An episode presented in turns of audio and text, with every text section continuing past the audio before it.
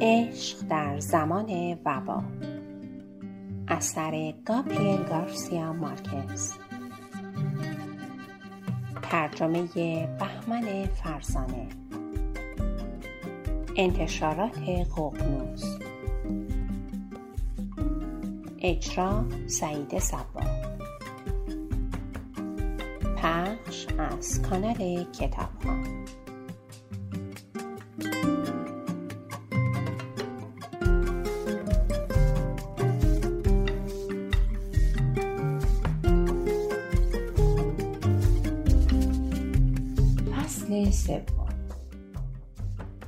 دکتر خوینا دورپینو در 28 سالگی مرد مجردی بود که خواهان بسیاری داشت. به تازگی بعد از اقامتی طولانی در پاریس بازگشتند. در آنجا در طبابت و جراحی تخصص گرفته و تحصیلات عالی خود را به پایان رسانده بود. از لحظه که پایش را از کشتی به روی زمین گذاشت به خوبی نشان داد که وقت خود را در آن شهر تلف نکرده است. خیلی خوشبوشتر از زمان رفتنش برگشت اعتماد به نفس بیشتری به دست آورده بود. هیچ یک از رفقای همسن و سال او آنطور و در شغل خود جدی نبودند. در عین حال هیچ کس هم به خوبی او رقصهای مدروس را بلد نبود. هیچ کس مثل او پشت پیانو نمی نشست و فلبداهه نمی نواخت.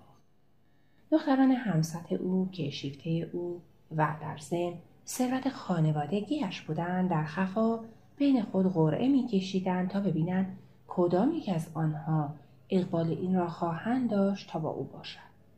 خود او هم درست همین کار را می‌کرد ولی موفق شد خود را همانطور دست نخورده و تاهر نگه دارد تا اینکه در مقابل جذابیت عوامانه فرمی ناداسا طاقت از دست داد و بیاراده مسهورش شد.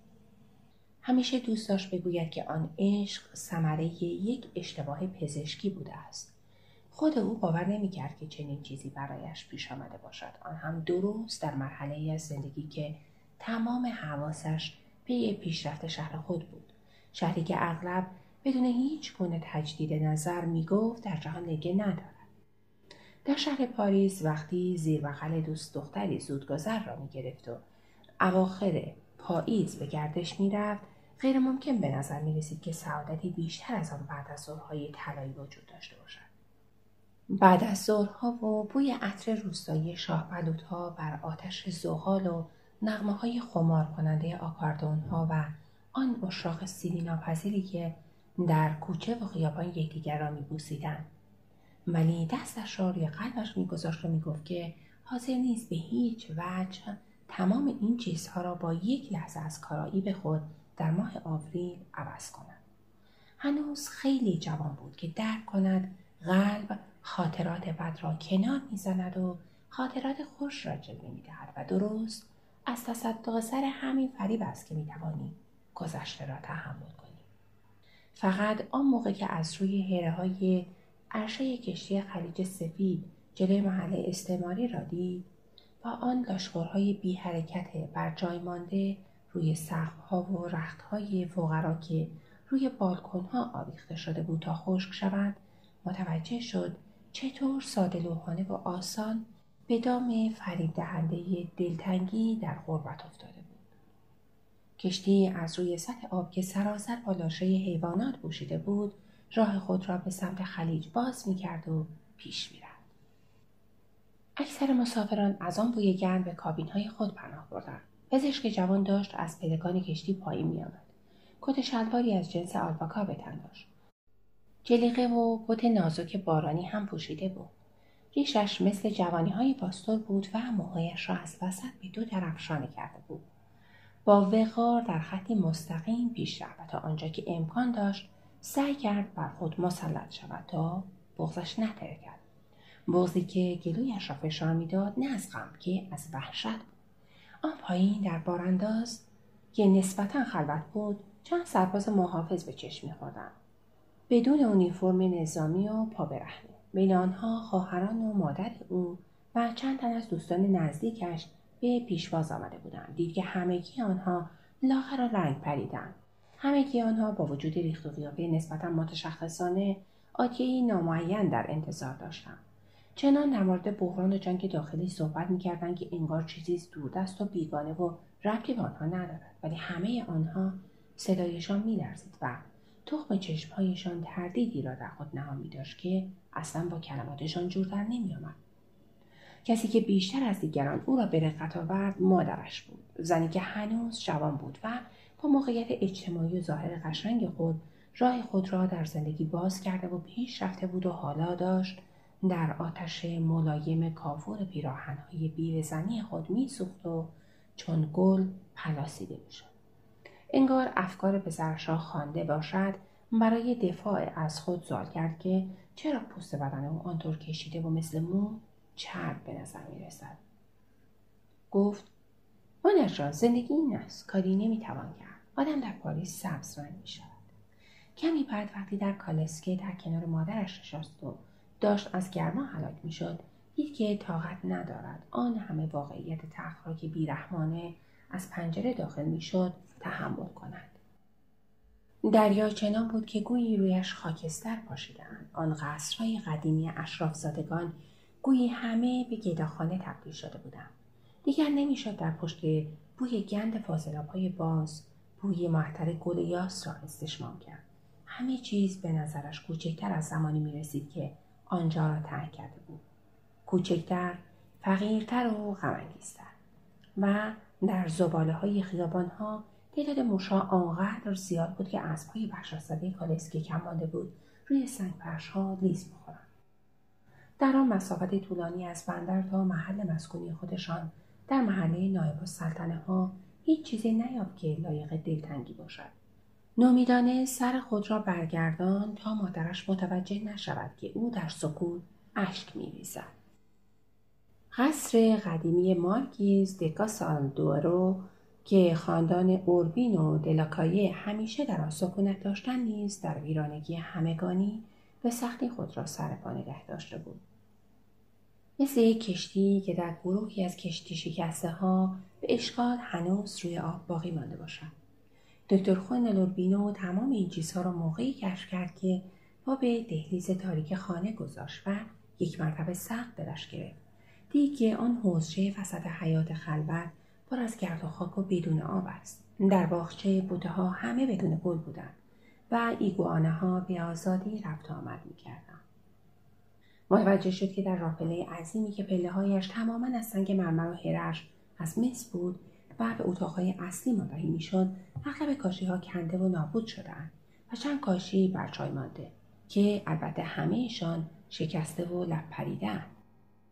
پدرش که دکتری بود بیشتر از حاضر بودن فدایی این و آن در شیوع مرض وبای آسیایی که شش سال قبل نیمی از سکنه را به هلاکت رسانده بود مرده بود و همراهش محیط شاد خانه نیز فرو ریخته و نابود شده بود مادرش برانکا خانم خفه شده در سوگواری که ابدی به نظر می رسید کمبود شوهر مردش را با شبهای موسیقی مجلسی و آوازخانی های اپرا پر کرد دو خواهرش برخلاف آن تنازی طبیعی و علاقه به جشن شادی دو موجودی بودند که گویی راهبه آفریده شده.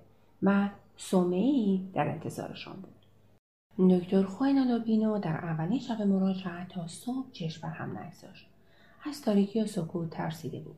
برای دور کردن خیالات کشتی شکستگی و صدها فاجعه دیگر که شب همیشه به همراه داشت سه بار دعاهای حضرت مسیح خواند به اضافه تمام دعاهایی که بلد بود و به یادش مانده بود. پرنده هم که خود را از لای در خوب بسته نشده داخل اتاق خواب کرده بود درست در هر ساعت نقم سرایی می‌کرد. کم مانده بود از صدای جیغ زنان دیوان خانه چوپان مقدس که در مجاورت خانه آنها بود دیوانه شود. به هم ریخته بود. از صدای قطرات آب از مخزن آب به لگم میچکید و در تمامی خانه تنین میافکند. از صدای قدم برداشتن آن پرنده که به مرغهای ماهیخوار شباهت داشت و با های دراز راه گم کرده را جستجو می‌کرد. از ترس ذاتیش از تاریکی و از حضور نامرئی پدر مردش در آن خانه عظیم به خواب رفته. وقتی پرنده سر ساعت پنج صبح بار دیگر آواز خود را سر داد و های محله نیز درست در همان لحظه به او هم آواز شدند دکتر خوین لوربینو دست به دامن پروردگار متعال شد. چون می‌دید که شهامت این را ندارد تا حتی یک روز دیگر هم آن وطن ویرانه را تحمل کند. با این حال مهربانی اطرافیان گردش روزهای یکشنبه در بیرون شهر و ستایش عاشقانه دختران بیشوهر هم طبقه رفته رفته نومیدی اولیه را در قلبش فرو نشاند رفته رفته به هوای گرم ماه اکتبر عادت کرد. به بوی عطر هر چیزی که در آنجا از هر جای دیگری شدیدتر بود و به قضاوتهای یک جانبه دوستانش که آقای دکتر نگران نباشید انشاءالله فردا همه چیز رو برا خواهد شد و عاقبت مسهور عادت شد. چندی هم نگذشت که برای تسلیم شدن خود عسر موجهی تراشید به خود گفت که زندگیش آنچنان است و چاره هم ندارد. خداوند زندگی در آن جهان غمانگیز و دلگیر را به او عرضه داشته بود و چون و چرایی نداشت. اولین کاری که کرد این بود که دفتر پدرش را به تصاحب درآورد. مبلای انگلیسی را سر جای خودشان نگه داشت. مبل اساسی بسیار محکم و رسمی که چوب آن در سرمایه سحر آهناله می‌کرد. رساله های علمی زمان نایب السلطنه ها را همراه کتاب های پزشکی رومانتیک توانه انباری کرد و در آن ویترین های شیشهدار کتاب های جدید فرانسوی چید تابلوهای چاپ سنگی رنگ رو رفته قاب شده را از روی دیوار برداشت. البته به جز یکی که در آن طبیبی بر بالین زنی برهنه نشسته و با اسرائیل ستیز مینمود. سوگرنامه بغرات هم دست نخورده ماند. به جای باقی تابلوها تنها دیپلم پدرش و چندین و چند دیپلم خودش را که در مدارس مختلف اروپایی با مدتهای بسیار عالی گرفته بود به دیوار آویخت سعی کرد در بیمارستان فقرا روش های نو اجرا کند ولی برخلاف آنچه با ذوق و شوق جوانی تصور کرده بود کار آسانی نبود. آن دارالاجزه قدیمی هنوز به شدت پیرو خرافات باستانی بود. مثلا اینکه پایه های تخت را در کوزه های سفالی پر از آب قرار می‌دادند تا امراض نتواند از تخت بالا بروند یا استفاده از روپوش شیک و دستکش های جیر در اتاق عمل چون برایشان بدیهی بود که یکی از شرایط واجب و اولیه جلوگیری از سرایت میکروبها استفاده از اجناس مرغوب است. برایشان غیرقابل تحمل بود که ببینند این دکتر جوان تازه وارد ادرار مریض را میچشد تا بفهمد مرض قند دارد یا نه و یا نام شارکو و را چنان با بیاعتنایی بر زبان میآورد که انگار هم اتاقیهایش بودند.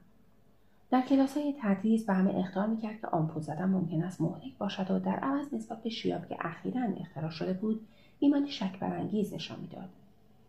با هر مسئله مخالفت می‌کرد. بر ضد عقاید همه بود. روشنفکرانه می‌خواست نوسازی کند و به شدت مقید وظایف اجتماعی بود. متانت و شوخ طبعی کنترل شده ای از خود نشان می‌داد. آن هم در سرزمینی که همه اهل شوخی های خرکی بودند. صفات نیکش همکاران پیرش را بدگمان می‌کرد و موجب مسخره بازی همکاران جوان می‌شد.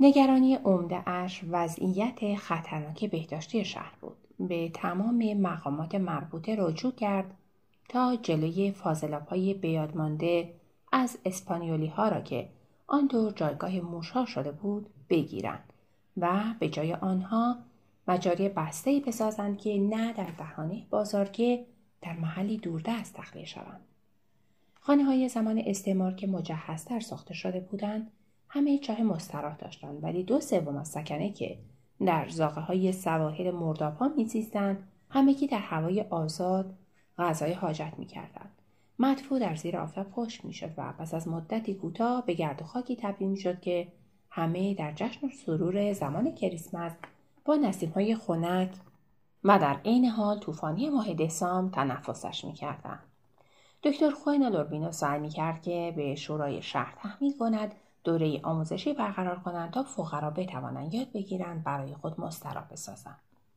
از جانب دیگر تمام سعی و کوشش خود را به کار برد تا مردم زباله های خود را در مردابها که قرنها بود. انبار زباله های گندیده شده بود نریزند ولی هفته دو بار آنها را در محلی دور و غیر مسکونی آتش بزنند. به خوبی به خطرات آب آشامیدنی شهر واقف بود اما همان تصور ساختن یک مسیل کافی بود تا همه آن را عملی افسانه ای فرض کنند کسانی که میبایستی مخارج ساختن آبرو را به عهده می‌گرفتند همگی خودشان در خانه ها آبنبار داشتند و آب باران سالهای سال بود که آنجا روی قطری از خزه های لزج جمع می شد. در بین اساسی بسیار گرانبهای آن زمان مخزنهای چوبی آب دیده می‌شد که رویشان حکاکی شده بود و آب از فیلترهای سنگی آن شبانه روز در تغارهای بزرگ سفالی چکه می‌کرد.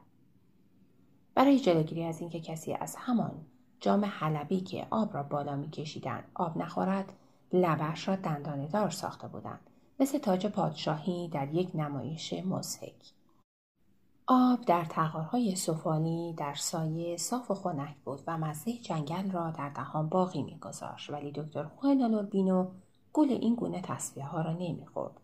چون می‌دانست که با وجود تمام احتیاطی که به خرج می‌دادند ته آن مخزنها و تغارهای سفالی پناهگاه کرمهای آبزیست بود. خود او در سالهای طفولیت ساعاتی طولانی با ترسی صوفیانه با آن کرمها خیره مانده و به دقت زیر نظرشان گرفته بود. او هم مثل بسیاری از مردم آن زمان خیال می‌کرد که کرمها ارواح موجوداتی مافوق طبیعه هستند که دارند از عمق رسوب آبها با دختران لاس می‌زنند و قادرند به انتقامهای عاشقانه وحشتناکی دست بزنند. در بچگی خود بلاهایی را که بر سر لازارا کنده آمده بود به چشم دیده بود. آن خانم معلم مدرسه بود و جرأت کرده بود با موجودات توهین کند. خود دکتر شخصا در جلوی خانه او خورده شیشه های دیده بود که به جوی آب شباهت داشتن و انبوهی از قلب سنگ که سه شبانه روز پنجره ها را شکسته بودند. مدتها طول کشیده بود تا یاد بگیرد که آن کرمها در واقع کرم حشرات هستند.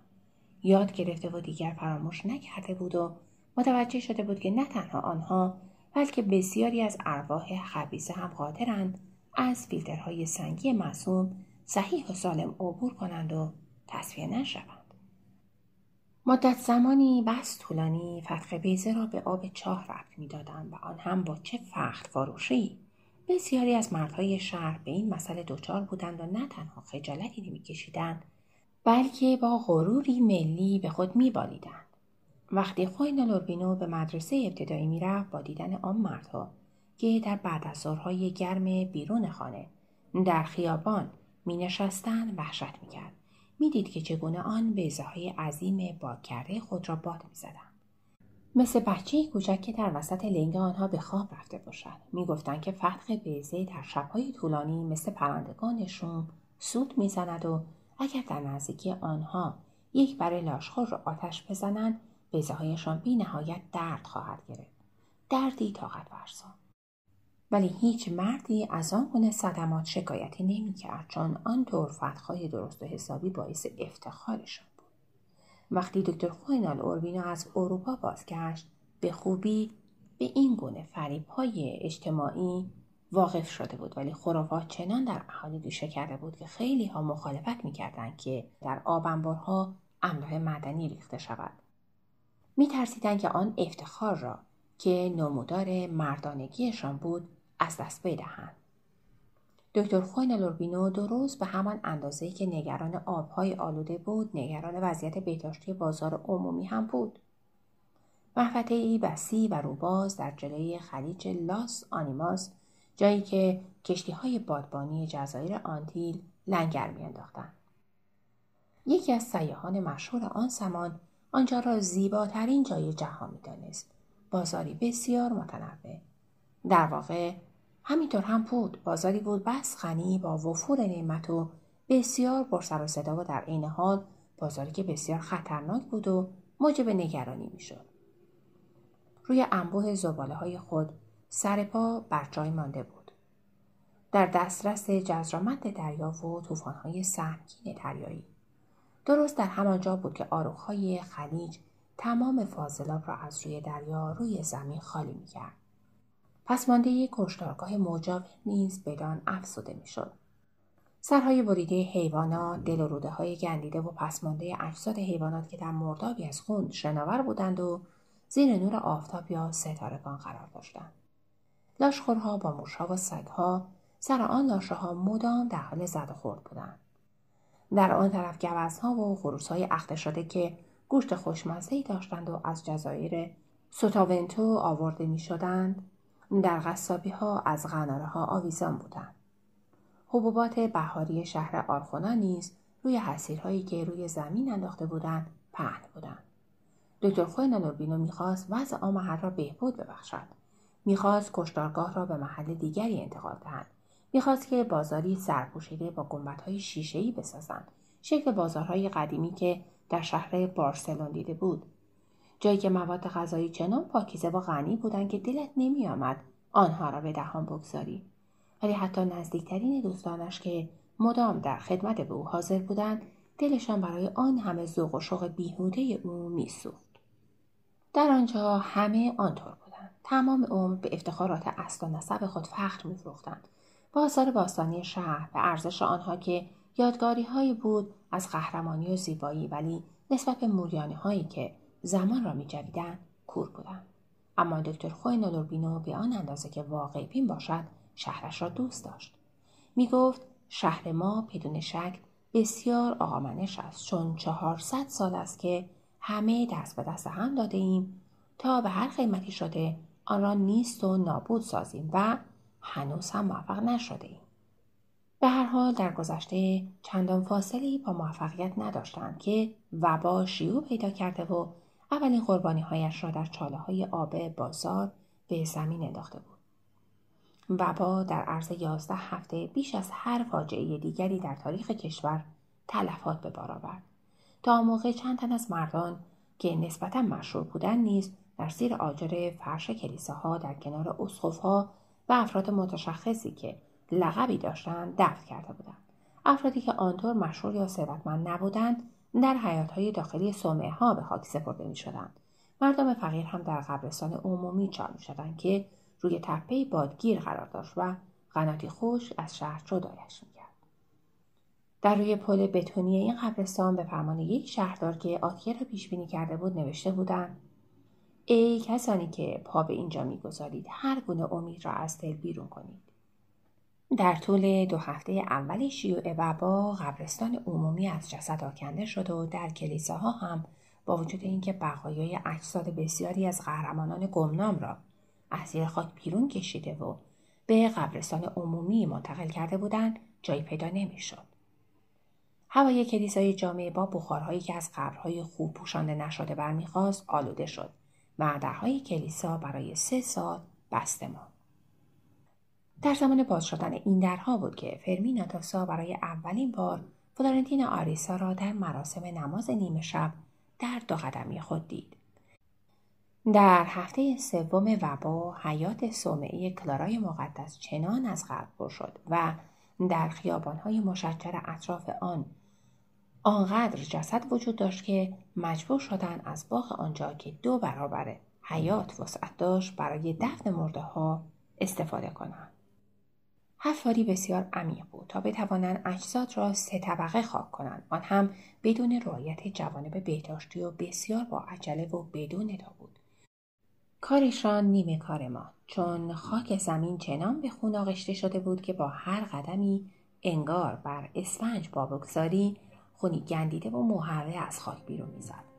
آن وقت تصمیم گرفتند که اجساد را در مزرعه دست پروردگار که در آن چهار پایان را پرورش می‌دادند و در چند کیلومتری شهر بود دفن کنند و از آن به بعد نیز آنجا به نام قبرستان جهانی معروف شد.